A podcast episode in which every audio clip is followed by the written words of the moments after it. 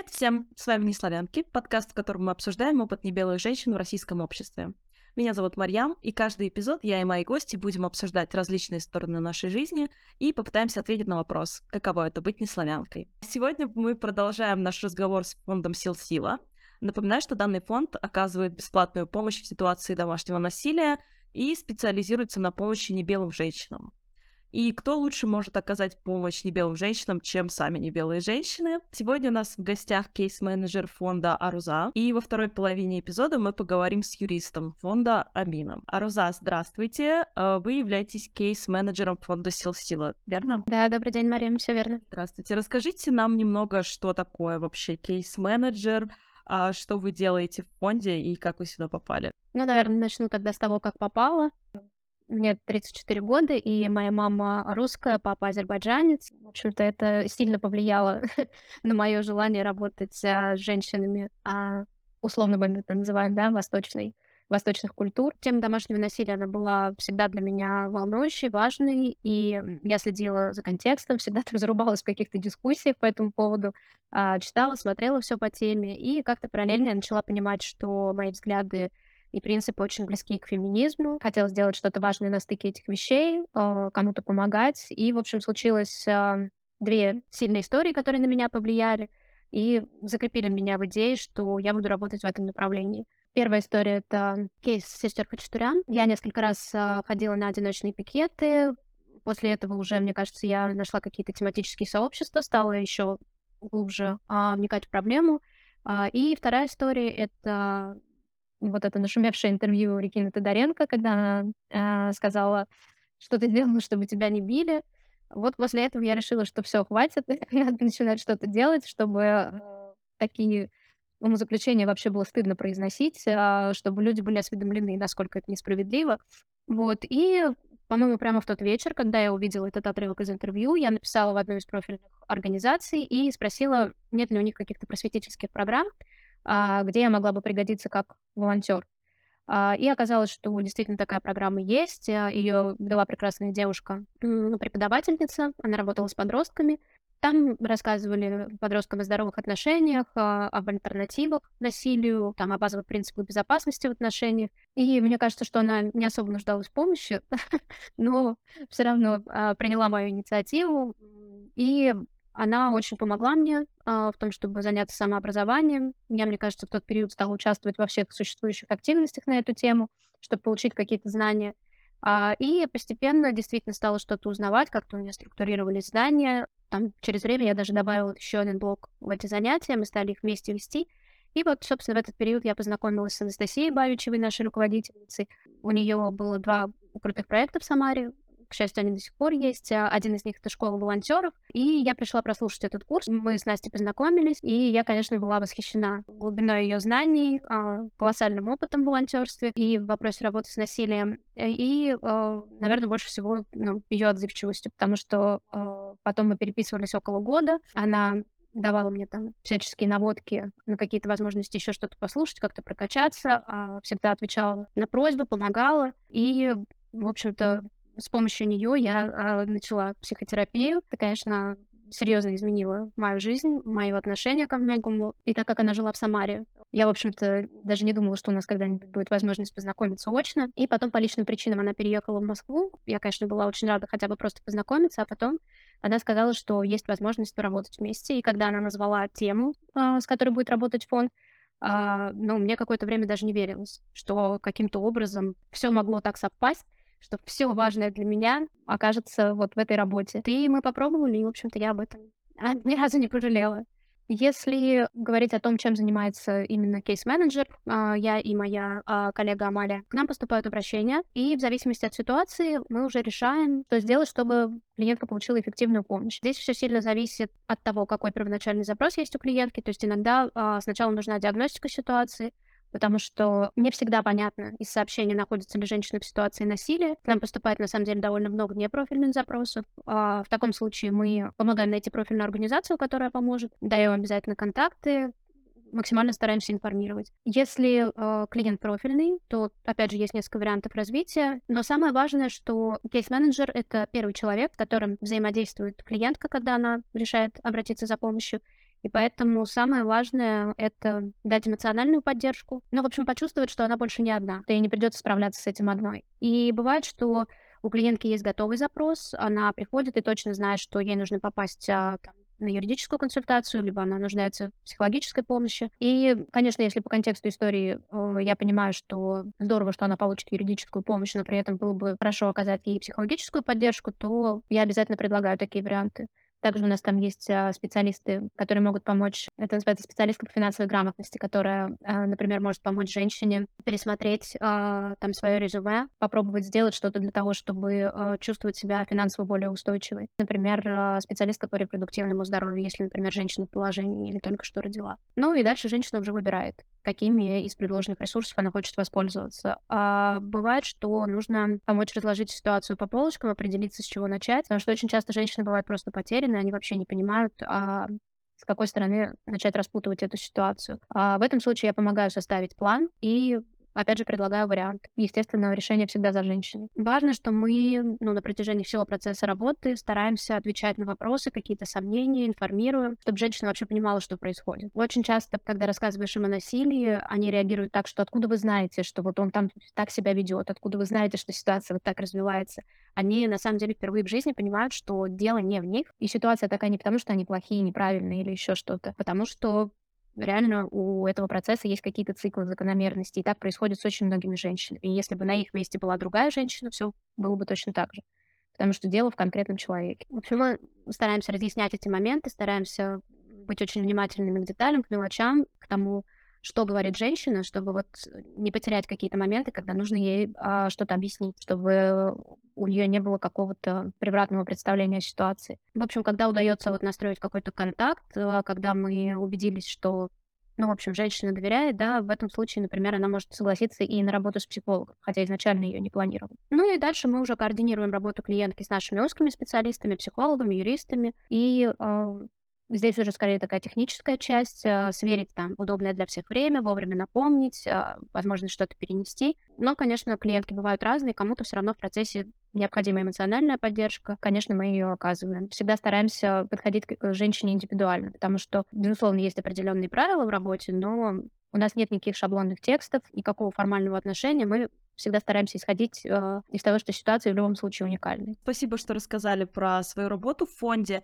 Я хотела уточнить, вы упомянули, что узнали о работе фонда от Анастасии, а раньше вы работали вообще с благотворительностью, и, может быть, у вас есть профильное образование, или вас просто заинтересовала тема, и вас уже научили всему, можно сказать, на месте? До этого у меня не было опыта работы в благотворительных организациях. Вот очень короткий период, когда я э, была волонтером. Образование у меня не то чтобы профильное, но оно мне пригодилось. А, я преподаватель психологии, но я никогда не работала по специальности. Конечно, какая-то база которую дали в институте, она в итоге оказалась не лишней, но, наверное, подавляющая э, часть тех знаний, которые я использую в работе, это самообразование, которое вот в процессе уже моего личного интереса.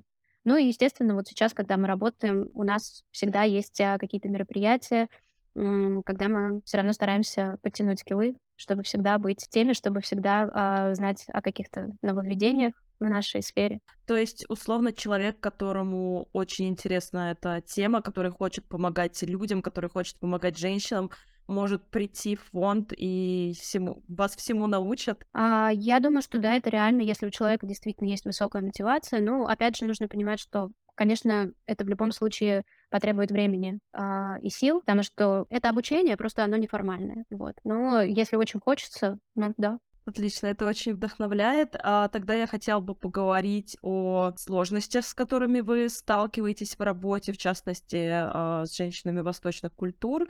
И если у вас есть какие-то позитивные моменты в работе, которыми вы бы хотели поделиться, то есть плюсы и минусы. А, я думаю, что в целом все сотрудники, которые работают в организациях помогающих и сталкиваются с той или иной человеческой болью, э, это всегда тяжело. Я думаю, что у нас, конечно, есть своя специфика. В общем-то, ее довольно легко проследить, но сказать, что она каким-то образом утяжеляет э, ситуацию, я думаю, как и в любой истории, есть свои плюсы и минусы. А у нас, очевидно, это сложности социализации у женщин, которые к нам обращаются, потому что вот эта история, когда говорят, что но не уходит, значит, ее все устраивает.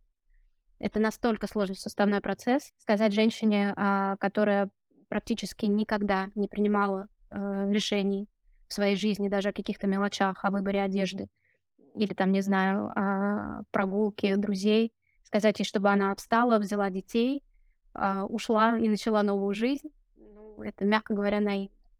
Поэтому, конечно, свои сложности есть, так же, как и позитивные стороны. Опять же, в моей работе, да, когда ты понимаешь, что человек, который никогда не получал какого-то эмоционального отклика, которому никогда не говорили, что ты не виновата, да, это не твоя ответственность, что ситуация складывается таким образом.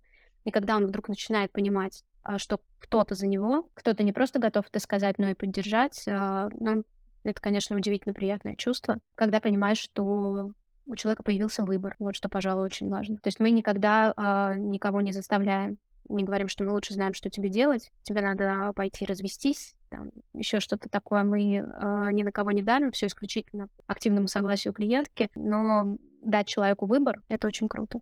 А, то есть из сложностей вы бы выявили то, что женщины а, социально изолированы и не привыкли к тому, что их вообще слушают? А, это одна из сложностей, да. Социальная изоляция и в смысле физической, а, и в смысле того, что, да, совершенно нет, э, не у всех, конечно. Просто есть ситуации, когда действительно девушки, да, весь ее опыт какого-то взаимодействия это гулять у себя во дворе. Ее там, не знаю, с восьмого класса ограничили в обучении.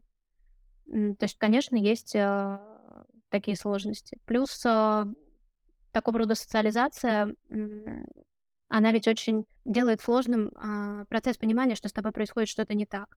Если ты живешь в обществе, в котором настолько нормализовано то, как с тобой обращаются, и, в общем-то, это у большинства людей вокруг тебя не вызывает сомнения, что это окей. Вдруг построить какую-то логическую цепочку и понять, что а тебе так жить не хочется, как живет большинство. Что-то в этом тебя смущает. И ты начинаешь думать о том, что бы ты могла с этим сделать. Конечно, это супер сложно. Конечно, существует множество сложностей с тем, что женщины, которые там находятся Закавказье, на Северном Кавказе. Конечно, очень часто они видят там единственную альтернативу, да, это побег. А так как он очень сильно романтизирован, мы все время стараемся это объяснить, да, что на самом деле это очень уязвимое для женщины положение, очень опасно. Конечно, это тоже такая дополнительная сложность. И в России, увы, не так много организаций, которые могли бы с этим помочь, чтобы можно было не волноваться за девушку, чтобы можно было понимать, что это безопасно. Ну и едва ли это вообще возможно с учетом того, что родственники начинают их разыскивать и зачастую даже получают помощь от а, полиции. А расскажите немного про уязвимость женщины в ситуации побега, потому что кажется, что вот я убегу из этой семьи,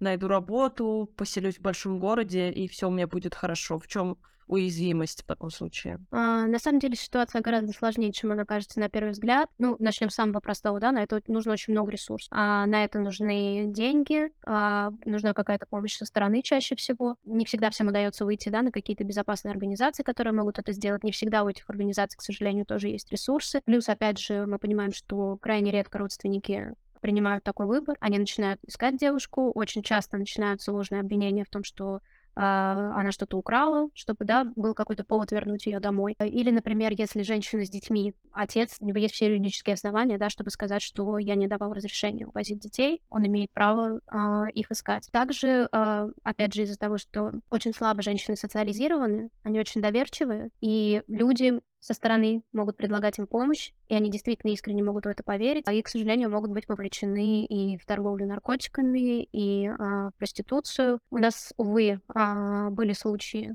девушка обратилась к нам уже после этой ситуации, после того, как она совершила побег. Через некоторое время родственники ее нашли. Она была вынуждена вызвать полицию для того, чтобы а, как-то, в общем, от них отбиться. И когда она оказалась а, в полицейском участке, а, человек, который, в общем-то, призван ее защищать, а, понимая всю уязвимость ее положения, понимая, что она слабо знакома с а, законами, а плюс у нее был просрочен один из основных документов, по которому она находилась в стране, он, в общем-то, принудил ее к сексуальной связи. Ну, в общем-то, это можно назвать изнасилованием. Вот, прямо на рабочем месте, в участке полиции так как она была просто парализована страхом от того, что он сказал, что если этого не произойдет, а, я начну процесс депортации, ты окажешься у своих родственников. На тот момент э, она, конечно, понимала, что у нее нет другого варианта. Так как до этого она не обращалась в организации, она думала, что помощи ей ждать нет. Поэтому на самом деле это очень сложная ситуация. Еще есть такой момент, что когда девочки оказываются, например, в шелтере, когда они ушли из дома, они, опять же, не совсем хорошо осведомлены с тем, как происходит жизнь, когда ты живешь самостоятельно, да. И иногда им бывает очень сложно понять, что огромное количество вещей нужно делать самой. Они могут быть к этому не готовы. То есть обязательно нужно предупредить о том, что а, это будет действительно сложно. Нужно огромное количество вещей брать на себя. Это колоссальная ответственность. Я, опять же, да, там только со слов коллег знаю, что некоторые девочки расстраивались там тому, что какой уровень жизни, да, например, предлагают шелтер. А, то есть это ни в коем случае не в укор, не в упрек, да, просто действительно откуда знать, если ты энное количество лет прожила дома, и у тебя был, а, было определен, а, определенные условия, а, после этого, конечно, очень сложно понять, что где-то может быть по-другому. То есть это действительно очень сложная история. Плюс еще, конечно, психологическое состояние девушки. Это очень важно. У нас была история, когда мы совместно с нашими коллегами очень долго были на связи с девушкой, помогали ей, в конечном итоге она смогла выехать, и через три дня после того, как она оказалась в шелтере, она вернулась, потому что она не была готова эмоционально к тому, что она будет чувствовать. И когда э, родители стали ей звонить и говорить о том, что все будет по-другому, мы тебя любим, она не смогла противостоять э, тем чувствам, которые у нее появились. Поэтому, конечно, это очень сложно, это надо понимать. Опять же, это не значит, что да, мы говорим, сидите дома, девочки, и терпите. Просто это действительно э, очень сложный и важный процесс, который требует колоссальной подготовки. А я бы хотела раскрыть вот этот момент, когда женщины возвращаются к своим абьюзерам. Я уверена, что мы много слышали историй, когда условно там даже в русской семье а, муж избивает, происходит ситуация домашнего насилия, женщина вызывает полицию, а потом говорит, что ой, нет, не надо, у нас все нормально, они мирятся. И я так понимаю, у ваших подопечных тоже есть похожие истории, что они даже выходят полностью из этой ситуации, но потом возвращаются. Как вы работаете с такими случаями? Мы тебя поддерживаем. Не в смысле поддерживаем, что молодец, что возвращаешься, а в смысле ты имеешь право на это решение. Эти женщины живут а, в ситуации тотального контроля, и очень хочется, чтобы хотя бы мы стали для них альтернативой. А, и показали, что у тебя есть право выбирать. Мы не можем, да, никого заставить и насильно причинять добро, как нам кажется. А, опять же, а, все риски реальные берет на себя женщина, да. Мы не до конца можем понимать ее ситуацию, мы не до конца можем понимать, как ей угрожают, да. Мы в любом случае говорим, что мы остаемся на связи, и если через какое-то время, а может быть, там, не знаю, завтра ты поймешь, что наша помощь снова актуальна, ты можешь обратиться. Также вот как было в этом кейсе, который я упомянула до этого, он был для меня, наверное, первый в таком контексте. А, мы очень долго поддерживали с девушкой связь, он был для меня очень такой а, личный. И, конечно, было чувство в первый момент, как будто не знаю, как это описать, как будто я ее потеряла, как будто я очень рассчитывала на то, что вот теперь она будет в безопасности. Но опять же, это такой э, очень хороший урок, что мы так же, как те люди, от которых они пытались сбежать да, из дома, не имеем никакого права сказать, ты поступаешь неправильно, там, вернись. Ну и опять же, статистика говорит о том, что большинство женщин э, не может уйти с первого раза. Э, если я правильно помню, седьмая или, восьм... седьмая или восьмая попытка. Нужно понимать, что это действительно очень-очень сложно по огромному количеству э, причин. В общем, опускаться до victim blaming и говорить, что, наверное, ей нравится, ну, конечно, нет мы понимаем, чем это обусловлено. А что происходит с женщинами, которые вот ушли из ситуации, а потом вернулись? Как на это реагируют родственники, как на это реагирует сама девушка? Возможно, ужесточается потом контроль за перемещениями. Что потом происходит? Из того, что я вижу uh, у наших коллег, uh, ну, чаще всего контакт теряется. Вот там в наших историях, которые были у нас, да, чаще всего контакт пропадает. Вот. Поэтому мы можем только догадываться о том, что скорее всего, да, ситуация может усугубиться. И это один из рисков, что после а, побега девушка может вернуться домой, и ситуация усугубится. А давайте немного поговорим про ваши отношения с а, клиентками, с вашими подопечными. Замечали ли вы, что вам условно больше доверяют как своей, а с вами больше делятся? Мне сложно а, объективно на этот вопрос ответить. Наверное, это больше вопрос а, к заявительницам. А, но на самом деле я крайне редко озвучиваю напрямую, что я тоже а, женщина восточной культуры. Я думаю, что, наверное, по имени, так как я всегда представляюсь, а, плюс-минус понятно. А, но есть такое понятие, как равный консультант, когда человек, там, уже переживший определенный опыт, готов поделиться своими знаниями. Я думаю, что, опять же, все сильно зависит от ситуации. Для кого-то это может стать плюсом, Э, кто-то почувствует, да, нечто такое уютное, что вот, наверное, она меня понимает, у нее есть похожий опыт, А кто-то, я думаю, наоборот, может подумать, что раз она из нашей культуры, может быть, у нее тоже там куча каких-то установок и стереотипов, и она сейчас будет говорить, что а, я там, не знаю, должна любить родителей мужа, э, перетерпеть и вернуться. Я думаю, что все зависит от человека. А, бывают такие истории, когда а, есть ощущение, что налажен тесный контакт, а, и в этом случае, ну, ты просто интуитивно уже чувствуешь, что вот в какой-то определенный момент, если ты каким-то образом упомянешь о личном опыте, это действительно поддержит человек. А, тогда, конечно, я это делаю. Но в целом все очень индивидуально. Не знаю, насколько это повышает какое-то доверие между нами. Может быть, когда-то мы проведем какой-то опрос, уточним. Да, мне хотелось бы увидеть вообще эти данные, потому что мы разговаривали как раз-таки с Анастасией и Амалией, и нередки случаи, когда женщины даже в ситуации домашнего насилия, трудовой эксплуатации, сексуального насилия, они не обращаются часто к русским людям, давайте так скажем, а потому что очень высок градус ксенофобии, очень высок градус пренебрежения, если там, допустим, женщина находится а, в трудовой эксплуатации, на нее стараются даже вообще не смотреть и очень презрительно отзываются часто люди, с которыми она коммуницирует. Поэтому я хотела уточнить, видите ли вы другую сторону вот этой вот интеракции, э, потому что явно вы не тот человек, который будет... Вы не тот человек, от которого будет ксенофобия исходить по национальному признаку.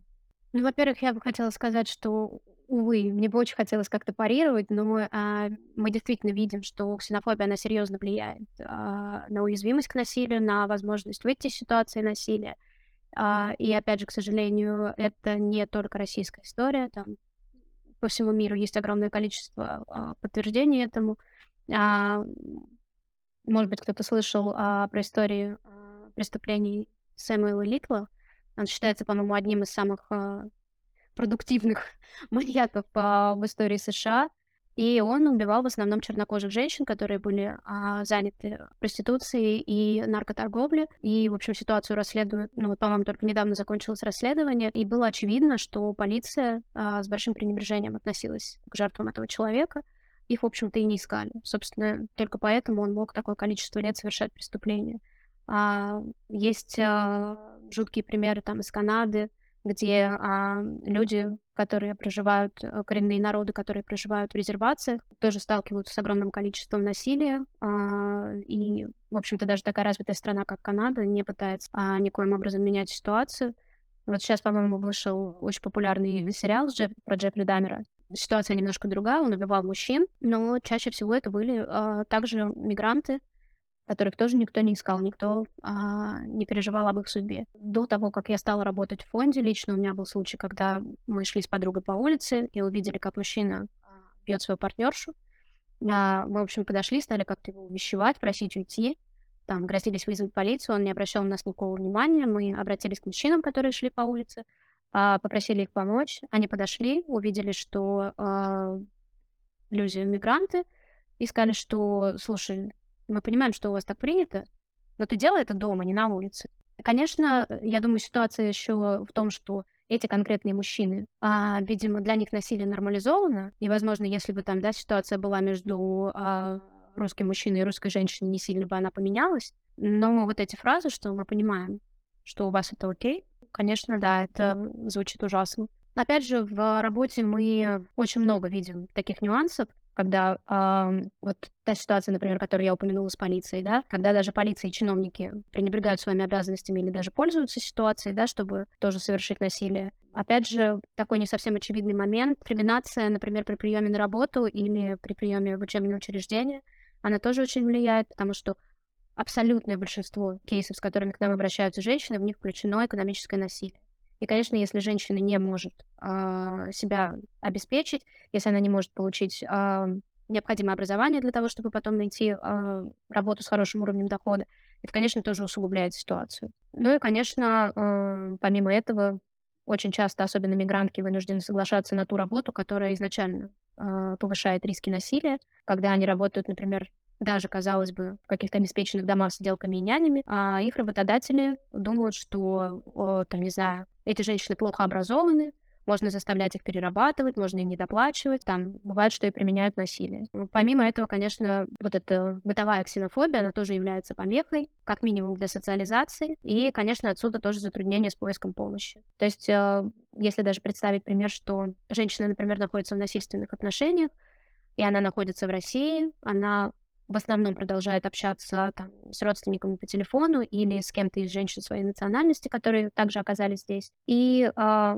так как она и они тоже плохо осведомлены о насилии, о возможности кому сопротивляться, они, в общем-то, да, с этим мирятся, как-то, может быть, друг друга успокаивают, но не знают путей выхода. Тем более, если эти женщины связанные с автором насилия какими-то родственными узами, никогда они женщину не поддержат. Общаться с местными женщинами им тоже проблематично, как раз вот из-за этих, да, а, стереотипов устоявшихся о мигрантах. На всякий случай хочу проговорить, что это ни в коем случае не значит, да, что все а, женщины там из Центральной Азии, например, они не осведомлены, а все российские женщины осведомлены.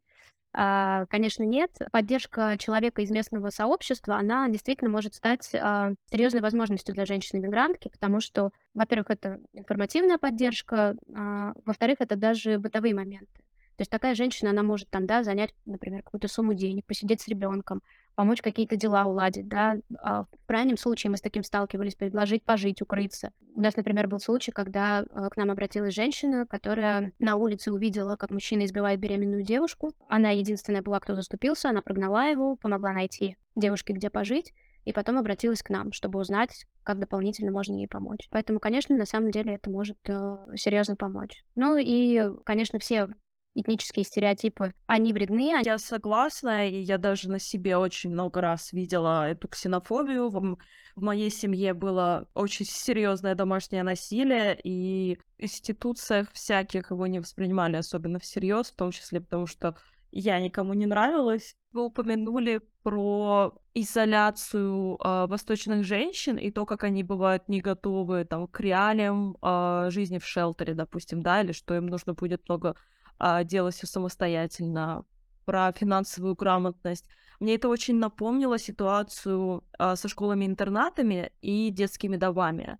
Потому что, естественно, в детских домах, а, как правило, у ребенка нет вообще ни, ни опекунов, ни родителей. В школе-интернате у них может быть опекун, а, либо там живой родственник, но они не могут э, жить, и поэтому они живут и учатся в одном учреждении. Соответственно, социализация ограничена, они не могут свободно выходить, там общаться с людьми в районе, допустим, они ограничены а, своим социумом, в столовой им готовят еду, они ограничены по многих социальных интеракциях. И то, что вы сказали про то, что женщины часто, допустим, не умеют об- обращаться с деньгами, потому что были отрезаны от э, финансовой грамотности или часто бывают там наивными, допустим. Это очень похоже как раз-таки на ситуацию, которую я видела э, у детей-сирот. Но если мы говорим там про школы-интернаты и детские дома, существуют программы по социализации, допустим, их там учат готовить суп или ездить на метро. То есть эти вещи включены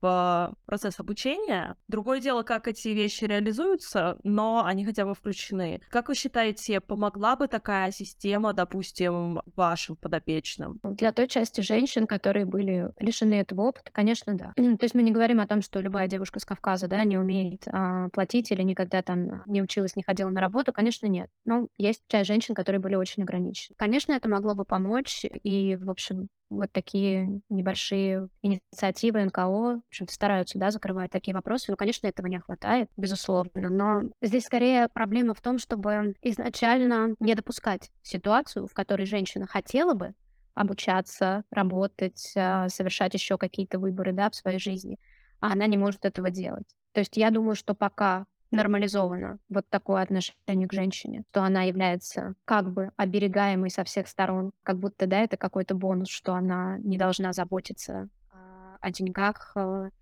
не знаю, там, образовании или еще чем-то. Опять же, да, нам очень не хочется выступать в качестве всезнаек, которые знают, как и кому лучше жить. Мы говорим исключительно о тех женщинах, а, которые хотели бы иметь этот выбор, которые хотели бы а, все это делать, но они лишены этой возможности. В этом смысле, если такой женщине удается эту возможность получить, увы, вот такими небезопасными способами, как, например, побег, конечно, да, ей а, необходимо какое-то количество знаний, информации, но я думаю, что чаще всего большинство этих женщин, да, вынуждены справляться сами. Либо, может быть, им везет найти, а, не знаю, какую-то подругу, соседку, да, которая готова с этим помогать. Мы, в свою очередь, да, конечно, готовы поддерживать, отвечать на вопросы, опять же, предоставлять ну, консультации специалистов, которые могут в этом помочь. Конечно, проблема настолько многоступенчатая и, я думаю, довольно объемная, что да, было бы здорово, если бы а, помимо НКО как-то в этом было задействовано государство. Ну, пока так. А, я бы хотела еще проговорить шаги, допустим, которые женщина может реально совершить, чтобы выйти из ситуации домашнего насилия.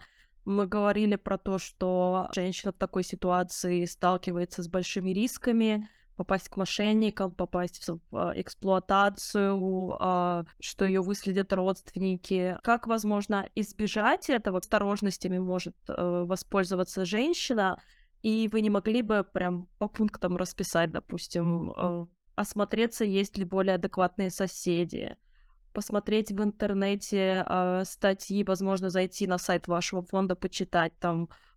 Вы не могли бы немного рассказать, что реально женщина может делать, если э, чувствует себя некомфортно? Я думаю, самое первое, с чего стоит начинать, это информированность. То есть надо собрать очень-очень много информации э, по этой теме действительно обратиться в профильные организации, найти их в интернете, почитать, что они об этом пишут, убедиться, да, что в твоих отношениях действительно происходит насилие, да, посмотреть, почитать о том, а, как это происходит, сравнить с тем, что а, творится у тебя, убедиться в том, что да, то, что происходит, это ненормально, по отношению ко мне применяют насилие.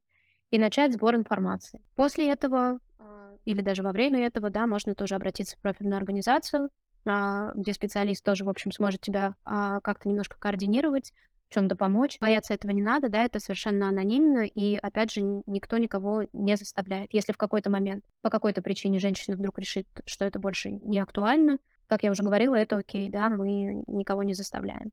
Также очень важно иметь четкий план, структурировать процесс, писать все важные вещи и, конечно, если есть такая возможность, начать собирать э, деньги, хотя бы небольшие. Потому что если удастся найти организацию, которая готова помочь в релокации, э, в любом случае, когда женщина, например, уже окажется в шелтере, да, будут нужны э, какие-то самые простые бытовые вещи. Вряд ли женщина может уехать из дома, да, с двумя чемоданами.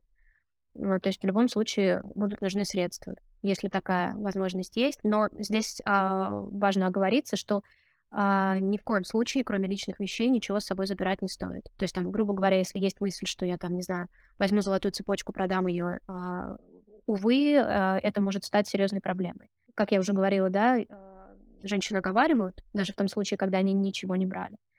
А если а, что-то из дома пропадет, это может стать поводом для обращения в полицию поэтому только э, минимум своих личных вещей. Также, э, опять же, в процессе там, подготовки, сбора этой информации любой женщине, даже если она не планирует там побег, просто вынуждена находиться на территории с человеком, который совершает насилие, а важно на всякий случай иметь что-то вроде тревожной сумки, в которой будут э, основные вещи, с которыми она могла бы выйти из дома в момент там, очередного эпизода насильственного, да. Лучше всего туда положить э, там документы, медикаменты, если вы на постоянной основе принимаете, если женщина с ребенком, то, конечно, какие-то необходимые вещи для ребенка, какие-то средства гигиены. Такую вещь тоже лучше иметь. И лучше всего, чтобы она была не дома, потому что может просто физически, да, не получиться ее забрать, а, например, там у какой-нибудь подруги, в которой вы уверены, да, что она об этом не расскажет. Опять же, в зависимости от того, насколько тяжелая ситуация, мы сталкивались уже с тем, что бывает, что женщине совсем не на кого положиться в ближнем кругу, да, некому рассказать. И если есть опасения, что каким-то образом она попросит помощь, а об этом расскажут, и опять же ее ситуация еще более усугубится, что она уже там обратилась в какие-то организации, планирует какие-то шаги, а, тогда, конечно, лучше никому не рассказывать. Может оказаться, что об этом узнают раньше, чем появится возможность уйти, и тогда наступят, да, какие-то тяжелые последствия. Очень важно, вот как раз то, о чем мы говорили, да, начать какую-то подготовку к реальной жизни, да, начать понимать, с чем предстоит столкнуться. Там, например, нужно будет искать жилье. Надо немножечко почитать, да, о том, как это происходит. Даже там элементарно, каким образом заключаются эти сделки, там, да, на съем жилья, чтобы там тебя не обманули. Опять же, у нас, например, есть а, замечательный юрист, который тоже может проконсультировать, да, по разным аспектам э, юридическим, например, там подсказать, хорошо ли составлен договор, да, если ты устраиваешься на работу, все ли в порядке, есть там какие-то риски или нет. Продумать, да, момент с тем, что нужно будет э, самостоятельно зарабатывать деньги, приблизительно представить, да, в какой сфере это могло бы быть, какой доход это может приносить, да, на что можно рассчитывать. То есть очень реально к этому подходить. Или, например, там, если, опять же, есть дети, да, надо будет подумать о том, что там они должны будут пойти в сад. То есть максимально реально представить себе, как это будет, и начать э, к этому всестороннюю подготовку. Опять же, есть уже какие-то технические вещи, когда женщины уходят для того, чтобы э, себя обезопасить, но, увы, да, мы, к сожалению, не можем сказать, что это всегда работает на 100%. То есть были истории, когда женщины оставляли видео а, и заявление о том, что я прошу меня не искать, я совершеннолетний, я ухожу по своей воле, там, не хочу возвращаться к родственникам, я считаю, что там здесь для меня есть а, угроза физической расправы или еще что-то. И, увы, это не всегда да, мешает а, возвращать их домой даже с помощью полиции. Но в любом случае такие действия нужно совершать. Конечно, это нужно делать. Но я думаю, что самое основное, то есть все остальное, это уже а, там какие-то моменты технической подготовки, Э, самое основное, э, нужно вот хорошо понимать, с чем ты столкнешься, и всесторонне к этому подготовиться. Если есть такая возможность, вот, например, нашей организации, да, есть возможность заранее а, получить помощь психолога, потому что, как показывает практика, опять же, как бы хорошо там женщина не подготовилась, даже когда у нее все получилось, и она уехала, если у нее есть, ну, назовем это, да, какой-то проблемой с психологической точки зрения, она вернется. Поэтому очень важно, конечно, поработать с этой стороной. Если есть внутренняя опора, если есть уверенность в своих силах и какое-то не знаю, внутреннее спокойствие, да, ты уже решила, что ты поступаешь правильно, ты понимаешь, почему ты это делаешь, ситуация, конечно, будет э, развиваться легче. То есть все остальное, какие-то физические шаги, с ними, мне кажется, совладать гораздо легче, чем вот с психологической стороны. Мы всегда стараемся э, девушкам, которые к нам обращаются э, по поводу побега, прежде чем э, давать им, например, контакт организации, которая этим занимается, мы всегда стараемся поговорить о том, что а, давай мы попробуем пообщаться с психологом, и если ничего для тебя не изменится, да, ты не увидишь какого-то альтернативного выхода, там, не знаю, э, не почувствуешь себя лучше и будешь по-прежнему убеждена, что это так, значит, да, значит, мы поможем там найти организацию. Да, безусловно, стоит предпринимать действия для того, чтобы оказаться в безопасности. А мы много сказали о том, что это сложный путь, и это действительно так. Но, опять же, мы по опыту своей работы видим, как женщинам это удается, насколько сильно меняется их жизнь. Да, очень часто в кейсах встречается, что девушки говорят немного разными словами, но об одних и тех же вещах, что я хочу прийти к себе домой, чувствовать себя спокойно, быть в безопасности, там, включить фильм, который я хочу посмотреть, приготовить ту еду, которую я люблю есть, ходить туда, куда я хочу, общаться с тем, с кем я хочу. И вот такие простые вещи, которые для очень многих людей процессе даже теряют ценность, да, ну, это какая-то обыденность. Для кого-то это такая жизнь является мечтой. И, конечно же, женщина имеет право всего этого хотеть, к этому стремиться, в этом нет ничего плохого. И, к счастью, сейчас есть организации, которые готовы в этом помочь. Поэтому ни в коем случае а, не стесняйтесь, не бойтесь обращаться за помощью. А, это нормально, для этого это, эти организации существуют, для этого мы работаем. Мы готовы вас поддержать, и совершенно точно вы не столкнетесь а, с мнением, что хоть каким-то образом а, есть ответственность в происходящем ваша. Самое главное, чтобы вы сами так не думали. Это очень важно. А ответственность за насилие а, всегда несет тот, кто его совершает. Вы не виноваты, и вы имеете право а, на другую жизнь и мы с радостью поддержим вас. Супер. Аруза, спасибо вам большое за ваши вдохновляющие слова и ваши комментарии, за вашу работу. Если вы хотите помочь фонду, стать волонтером, либо просто почитать образовательные материалы, Ссылка на фонд Сил Сила будет в описании. Аруза, спасибо еще раз вам большое. А мы переключаемся на следующий сегмент э, с юристом фонда Сил Сила Амином. Сегодня у нас в гостях Амин, юрист с фонда Сил Сила. Амин, здравствуйте. Да, всем привет. Приветствую, Мария. Здравствуйте. А... Я являюсь э, юристом а, фонда Сил Сила. А, работаю уже вот с момента его создания, ну, то есть вот прям с его зарождения, да, так скажем.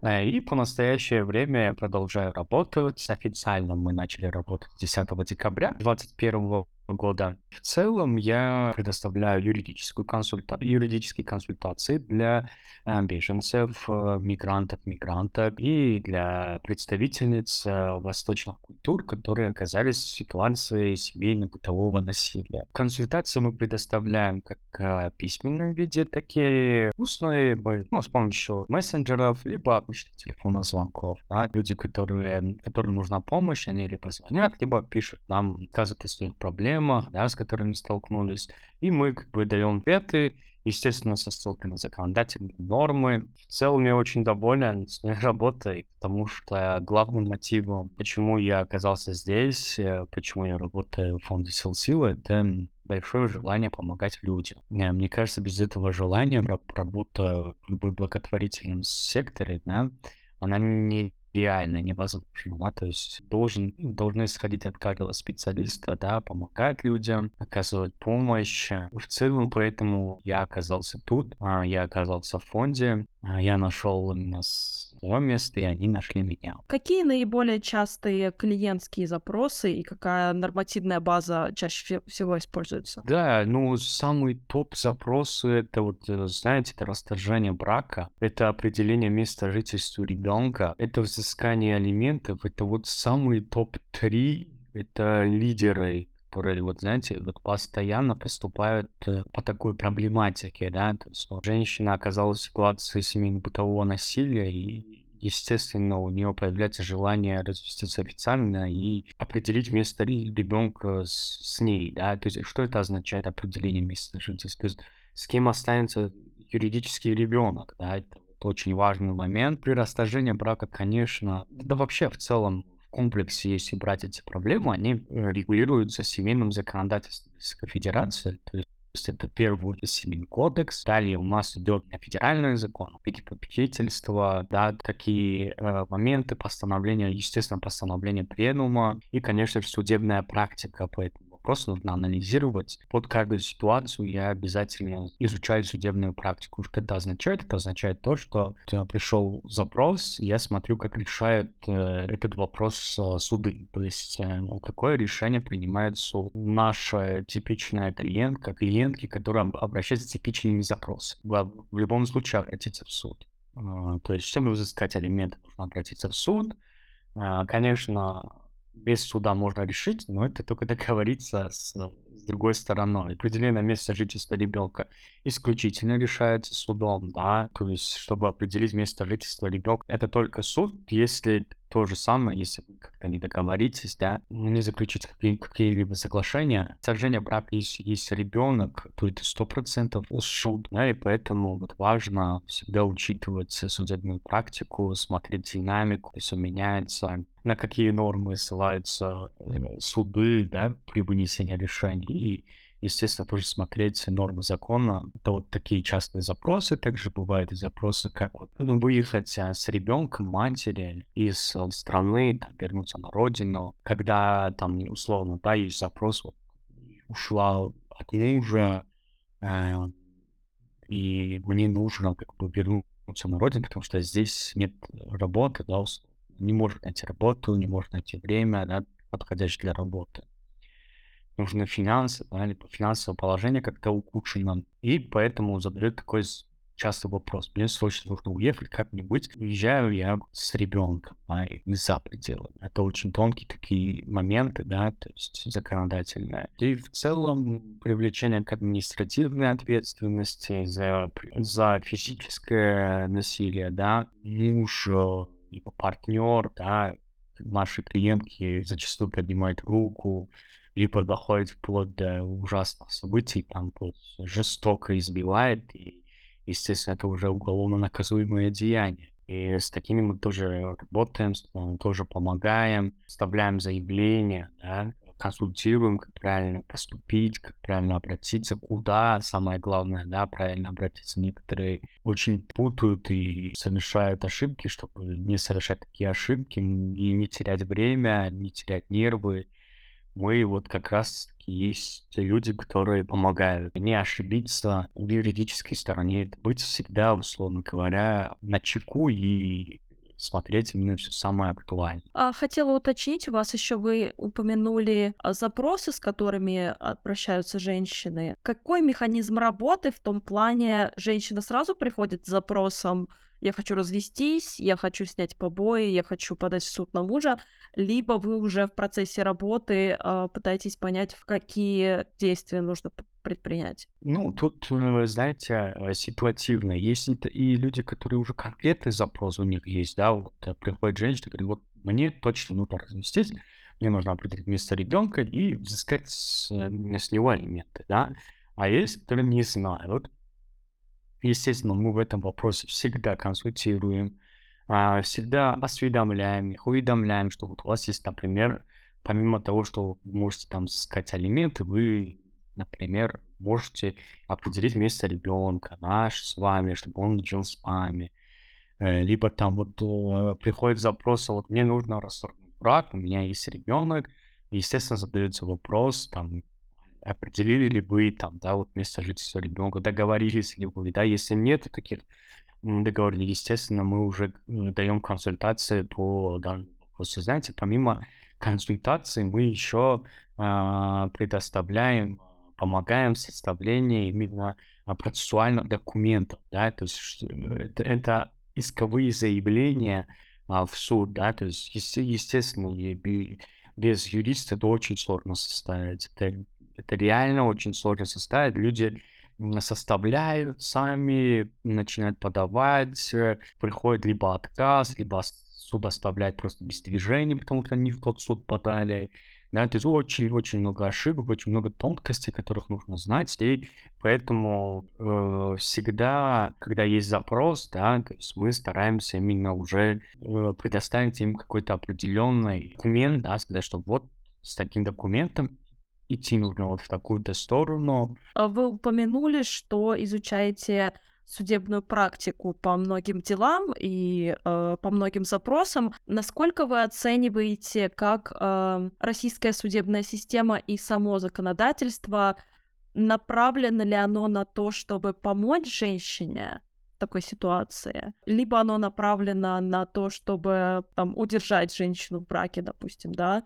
А как вы вообще оцениваете и, законодатель... и законодательство в плане домашнего насилия, и э, судебную практику в таком формате. А смотрите, касаемо э, семейных споров, это, естественно, в первую очередь суды стоят на сторону ребенка, да, и, скорее всего, конечно, они оценивают э, институт семьи как одно из прочих институтов, и э, даже в Семейном кодексе есть э, положение, когда дается для сторон время для примирения. Да? Если там видит суд, что есть э, какой-то шанс да, примирить сторону, он, естественно, дает. Там, и, если моя память не подводит, то в течение там трех месяцев этот срок составляет, да, три месяца это для примирения. По моему мнению, опять же, да, они, исходя из э, такого анализа, э, который я провожу ежедневно, э, могу сказать, что а, суды пытаются сохранить брак, а, встают точно на сторону ребенка, учитывают все факторы, чтобы было комфортно только ребенку. И, естественно, если есть вопросы о взыскании алиментов, они очень тщательно проверяют все, и ну, чтобы все как бы было все по закону, все, все правильно было, да, все было по букве закона. И мне все-таки кажется, что действительно это вот э, они вот учитывают, и это все правда, да, то есть все все эти махинации, которые проводят э, там, да, отцы детей, э, они, то есть, скрывают какой-то доход, переписывают там квартиры, в последнюю очередь, что-то еще, да, то есть все, все, все делают, чтобы не досталось, да, ничего ребенку, и чтобы взыскания не было. Ну, здесь я огорчу их и обрадую женщин, что действительно суды это все они выявляют такие махинации, которые там заключили во время подачи исковых заявлений, а, мнимые сделки, да, притворные сделки, которые вот, э, чтобы скрыть это все, перевить, это все суд учитывает и а, засчитывает как имущество, выявляет такие сделки сразу же. И, естественно, помогает взыскивать именно алименты справедливым путем, скажем, да, то есть все, что скрыл, будь добр предоставить, и все засчитывает суд. Поэтому я на самом деле считаю, что суды в России именно в семейном законодательстве, они действительно стоят по защиту детей. Да? Именно я здесь имеется в виду именно суды, да, судебные органы. Я не говорю о правоохранительных органах, это очень важно, потому что, возможно, сейчас слушателю придет в голову, что я говорю там, МВД там, и так далее, в Следственном комитете. Нет, это только суды. Это речь только про суды. Про правоохранительные органы это совсем другая история, конечно. А я бы хотела переместиться все-таки на тематику больше нашего подкаста. Вы упомянули о том, что а, правоохранительные органы, а, Следственный комитет по-другому относятся к ситуации домашнего насилия нежели суды. Вы работали вообще с э, представителями власти в таком плане, и как они относятся в том числе к мигранткам, беженкам и представительницам восточных культур. До этого мы много говорили с Анастасией Бабичевой, с вашими кейс-менеджерами, что со стороны полиции, со стороны Следственного комитета идет очень большая ксенофобия, и они обычно-то не хотят разбираться с ситуациями домашнего насилия, а когда ситуация отягчается тем, что тем, когда ситуация отягчается незнанием языка, миграционным статусом и вот этой вот а, восточной культурой, как, как вот с вашей стороны, как юриста, что вы видите по этому поводу? Ну, на самом деле, я согласен с своими коллегами, потому что действительно так оно и есть. Появляется реально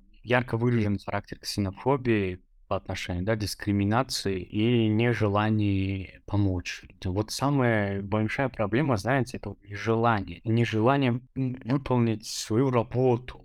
Даже не просим, да, там, помочь тогда осуществить свои обязанности, так сказать, да. Даже этого нету, и в большинстве случаев, когда а, женщина приходит в правоохранительные органы, да, в МВД, либо в полицию, либо подает заявление в Следственный комитет, Ага, либо это заявление очень долго рассматривают, это в лучшем случае, в худшем случае вообще не рассматривают эти заявления, да, просто закрывают дело, переубеждают там при подаче этого заявления, а, либо расследуют очень халатно, неохотно, да, то есть в целом очень редко, редко, редко, когда прям ведется какое-то прям реально расследование, так сказать, да, чтобы по закону, чтобы действительно, когда человек видит, что вот следователь, дознаватель прям заинтересован. Ну, такого, конечно, очень редко, к большому сожалению. Э, я не утверждаю, что это как бы все такие, да, все должностные лица такие плохие. Нет. Конечно, есть и добросовестные люди, которые действительно хотят помочь, выполняют обязанности. Ну, в большинстве, к сожалению, да, в большинстве все халатно относятся, в большинстве все проявляют э, ксенофобию, знают русский язык, люди, которые, ну, мигрантки, естественно, испытывают э, труднения, да, в общении иностранного языка, это иностранный, для них язык нужно понимать, да, и они, и я считаю, что они очень хорошо для, для иностранцев знают, да, этот язык даже могут объяснить, нужно разъяснять, да, ну, понятное дело, что это будет э, с каким-то акцентом, да, то есть, понятное дело, может, это будет э, не чистый язык, но это для иностранных, для, для гражданина иностранного государства это вообще супер. Ну, даже при, при таком раскладе, при таком хорошем раскладе, когда человек знает чужой для него язык, чужой для него язык абсолютно,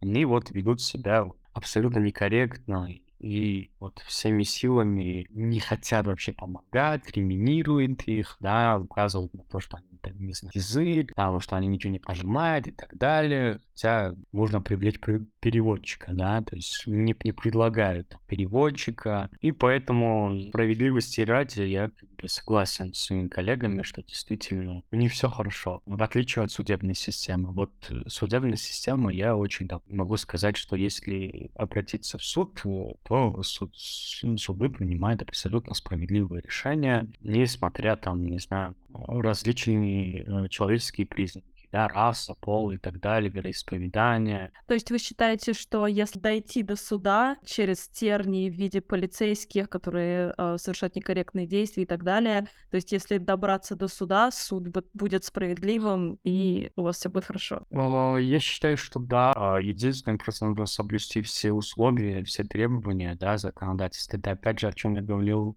говорил ранее, это вот э, подступность.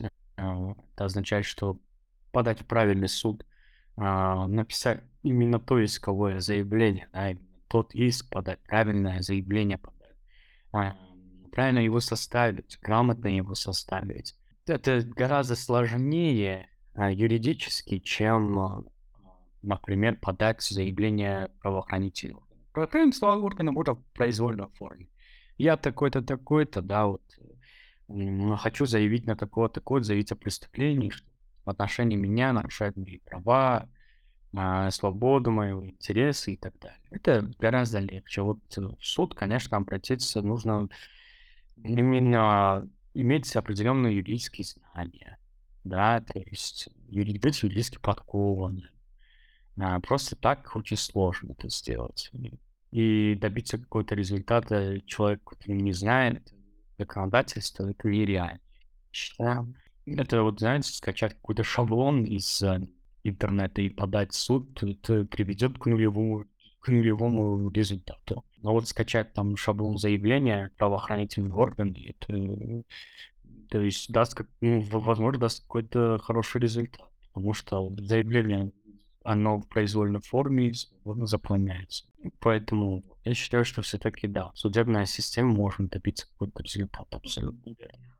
Есть ли шанс для женщины, которая столкнулась с домашним насилием, самой разобраться с судебной системой, правильно оформить заявление, и справиться вот с этой судебной машиной, либо действительно нужен профессионал, и только так можно справиться? На самом деле вопрос очень интересный, но все-таки я считаю, что нужен профессионал. В любом случае, это как бы очень серьезное дело, подачи в суд, это очень-очень крайне очень серьезное дело. То есть здесь именно нужен человек, который с юридическим образованием, эм, с опытом работы, судебной работы, эм, хорошо подкован, да, и ос особенно здесь важную роль играет добросовестность, э, ам, специалиста, знаете, чтобы он был заинтересован в исходе дела, чтобы он имел большое желание помочь этой женщине, да, не просто, если это частный адвокат, это не просто, чтобы взять деньги и все, да.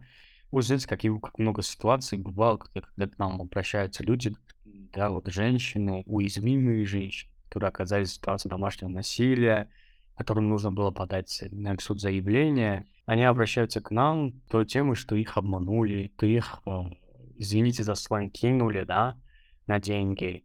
И, естественно, были такие запросы, что обещали горы, получили ничего. Да, там мы подадим, да, ну, поэтому очень тщательно нужно подобрать специалиста, на мошеннические уловки. Конечно, от этого никто не застрахован. К сожалению, такие недобросовестные люди, они есть на рынке. Это очень сильно ухудшает репутацию самих юристов. Возникает огромное недоверие. В любом случае, если говорить о том, что нужно ли идти к профессионалу или идти самой, да, без знаний, тогда, естественно, нужно обратиться к специалисту. А вы не могли бы поподробнее рассказать вот про мошенничество юристов, потому что мне кажется, что если женщина уже находится там в ситуации домашнего насилия, это, это сложно, но если женщина там плохо говорит по-русски, у нее проблемы с документами, по которым она вообще может находиться в России, это создает дополнительную уязвимость, в том числе в, в том числе в юридическом плане. А, смотрите, про мошенничество. Это вот компании, э, частные лица недобросовестные, которые вот э, э, люди звонят э, по объявлению, там, Авито находят как-то, да, либо просто вбивают по первой ссылке, заходят, там, юристы, юристы там, Москвы, юристы там, Московской области, что-то такое. По первому запросу сразу звонят. Как все это происходит? Это происходит э, очень хитро. А, эти юристы предоставляют бесплатные консультации. Э, то есть э, женщина, у нее, понимаете, да, ситуацию, женщина, у нее куча проблем, и ей нужно решить эту ситуацию, она, конечно же, быстро-быстро приезжает к ним в офис, а там уже люди, так сказать, э,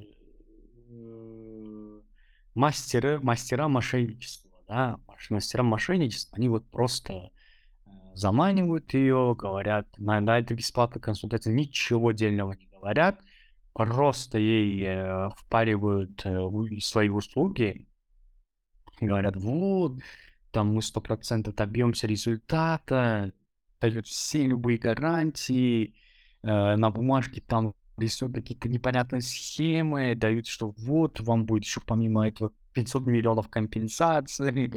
Ну, естественно, женщина уже доверчивая, не знает, она думает, что сто процентов они сделают эту да, работу, ее качественно, соглашается, к большому сожалению. Ну, я эти тоже откуда знаю. И вот так вот попадаются на такие удочки. Они дальше что делают? Дальше они предлагают договор, да, вот там подпишите неважную бумагу, говорят, хотя именно в ней кроется самый-самый обман, да, то есть в договоре они указывают, консультация платная, и на этом все. Составить там один экземпляр какого-нибудь документа. И все. Они, естественно, не читают этот договор и подписывают, и все. Юридически им ничего нельзя предъявить. Они направили этот документ, они направили этот документ. Обязательства, консультацию сделали, консультацию провели, провели, отлично, все, вот, отлично в скобочках, конечно, имею в виду. Вот, в кавычках, точнее. И, естественно, все по, по договору к ним не придраться, суд подашь, суд скажет, извините, вы подписали документ. Документ подписан означает, что на этих условиях вы согласились. К большому сожалению, так и случается. Обращаются, что нам делать, как нам наши деньги, да, как нам выкрутиться из этой ситуации, что-то как-то решить эту проблему, это крайне сложно. Ну вот, но мы всегда стараемся найти пути выхода, пути выхода, лазейки, да, искать, чтобы восстановить эту самую... Вы упомянули о юристах-мошенников и как они действуют, а как определить хорошего юриста, который вам действительно поможет? И существуют ли такие вообще? Существуют, конечно. Кроме вас, естественно. Э, существуют, естественно, существуют такие юристы. И, знаете, хороший юрист никогда ничего бесплатно не сделает. И поэтому вот эти бесплатные частные юридические консультации, мы именно говорим о частных да, фирмах, это не, не об НКО. Это исключительно частная юридическая компания, которая занимается предпринимательской деятельностью. Никогда не, она бесплатно не будет давать э, информацию, ни за что. Поэтому есть э, первое отличие это проведение платных консультаций. Второе, профессионал, он именно специалист хороший, добросовестный юрист, он никогда не будет вам впаривать что-то. Он вам не будет обещать золотые горы. Никогда юрист ничего не обещает. Понимаете, он просто оценивает риск. Есть такие-такие риски, и есть такая-такая вероятность. Никогда не дает обещания, там горы и куча всего, там особенно выплаты, компенсации и так далее. Поэтому он, его задача, добросовестного юриста, он дает вам информацию и говорит вам правду. Если видите, что он настаивает на том, чтобы там дает, да, давайте заключим с вами договор, впаривает какие-то бумажки свои и так далее, это уже есть признаки недобросовестного юриста. Найти как, это на самом деле непростая задача, подобрать правильного юриста, это очень-очень непростая задача в нашем мире, в нашей стране, где рынок юридически переполнен псевдоюристами, мошенниками и разводилами практически на каждом шагу. Конечно, первое это знакомый, найти юриста через знакомых. Если юрист сделал там работу качественно и так далее, то с большей вероятностью он и вам сделает тоже хорошую работу и попадаться сразу, да, не сразу бивать в поиск там юриста идти сразу брать, условно, услуги первого попавшегося юриста. Нет, нужно отстояние быть, внимательно взвешивать, послушать не одно мнение, а несколько мнений. Никогда не надо обращаться к одному юристу, всегда нужно обращаться к нескольким, ну, послушать, действительно ли все мнения сходятся, нет ли никаких разногласий, да, условно. Один говорит одно, там другой может говорить, поэтому искать нужно очень внимательно. Помимо а, знакомых есть э, фирмы проверенные, да, то есть из э, того же сайта Право 300. Да, это такой сайт, где есть топ-рейтинг юристов, да, самых лучших юристских компаний, частных юристов, да. И там вы можете увидеть, действительно рейтинг. Чтобы в этот рейтинг попасть, нужно быть хорошим квалифицированными специалистами. Там кого попало не включают в этот рейтинг. И поэтому посмотреть, по отзывам смотреть обязательно. Непонятное дело, что, естественно, есть и юристы в каждом районе на услуг. Их очень много. Можно поспрашивать да, людей, посмотреть отзывы везде. Да, сразу не идти соглашаться и вот выявлять такие признаки. Если нет таких признаков, то сразу можно смело довериться, да, если нет признаков навязывания, продажи да, своих услуг. Ага, то есть э, в первую очередь обратить внимание, не пытаются ли вам продать какие-то услуги, бесплатные консультации юристов не бывают, особенно частных. Можно поспрашивать по знакомым, если есть такая возможность, и проверить на сайте Право 300. Да, не только Право 300, есть и другие, да, паблики юридические. Там в социальных сетях, например, некоторых есть э, ВКонтакте, да, в Одноклассниках, в других социальных сетях, а, нацеленный на поиск хороших юристов. Поиск хороших юристов есть, там есть и юристы сами, которые проверенные, заходят люди в ВКонтакте, пишут там, посоветуйте юриста. Там люди реально, живые люди, советуют хороших юристов, там видно, что вот только такие кейсы закончил, он мне помог и так далее, вы связываетесь. Ну, это такие группы, которые с хорошей репутацией. Ну, или, конечно, есть там и много мошеннических. Нужно именно подобрать хорошую группу. Поэтому будьте бдительны. Мне кажется, самые проверенные юристы э, в НКО, таких как Сил Сила, потому что вы постоянно работаете с проблематикой, и вы отчитываетесь перед фондом. Как вы считаете, может быть, лучше сразу обращаться к юристам в НКО? Вообще, да, в первую очередь, конечно, нужно обращаться в НКО. Знаете, первичную хорошую консультацию вы 100% получите. Даже какой-то помощь. Единственное, что мы просто судебным сопровождением не занимаемся. У нас мы предоставляем полный комплект юридических услуг, то есть юридической пом- помощи, не услуг, прошу прощения. У нас нет услуг, у нас только помощь безвозмездная помощь, бесплатная, но без сопровождения. То есть мы полностью углубляемся в проблему, мы даем определенную перечень консультацию, полностью консультируем, да. Это, это глубокий детальный анализ э, рисков и вероятностей, э, условно, судебного выигрыша, да, так сказать, деле. Давайте немножко переключимся на позитив. Были ли у вас какие-то яркие случаи, которые закончились прям очень хорошо? И вообще, какой процент успеха в вашей работе, если можно так выразиться вообще? Да, конечно, очень много было случаев э, с положительным исходом. Многие кейсы мы не можем знать. Э, вот условно, мы просто у нас э, вот нам к к нам обращаются за помощью, они информацию получают, все документы получают, а мы потом не знаем, пошла ли, обратилась ли клиентка в суд, да, пошла ли в суд заявление. Мы не знаем об этом. Мы не спрашиваем, да, вот есть. Мы вот как люди вот пишут сами, которые к которым обращаются сами. Мы, к сожалению, мы не знаем вообще кто-либо подал ли эти заявления на эти запросы. Вероятно, кто-то подал, вероятно, кто-то нет, да, то есть мы об этом не знаем. Но из положительных исходов, конечно, есть люди, которые а, обратно а, дают обратную связь, да, возвращаются. Вот, например, обращалась к нам женщина, которая оказала, была в ситуации насилия, и она у нее были потеряны документы, и мы ей помогли восстановить, да, то есть мы проконсультировали ее достаточно верно и достоверно, и она нам обратно вернулась, сказала, что спасибо вам большое, все документы, которые были потеряны, а, все были восстановлены, все, что вы сказали, все, как бы, да, на деле все получилось. Также еще были случаи, когда обращались клиентки к нам и принимая ситуацию насилия, что как куда нужно обращаться, да, в полицию и так далее, когда мы давали им а, разъясняли а, их права, а, согласно законодательству Российской Федерации, они об этом сообщали своим мужьям, да, партнерам, да, так скажем, да, парням, они сразу уже э, пугались, э, что уже она уже юридически подкована. Значит, за это мне будет вот-то то-то. А? То есть вот они сказали, что да, там я решил такой вопрос, муж там, не знаю, согласился там отдать ребенка, потому что, ну, да, тут, тут тоже, если не ошибаюсь, была такая ситуация, забрал ребенка, мы предоставили консультацию, разъяснили права и разъяснили, что за это ну, грозит, если не отдать ребенка.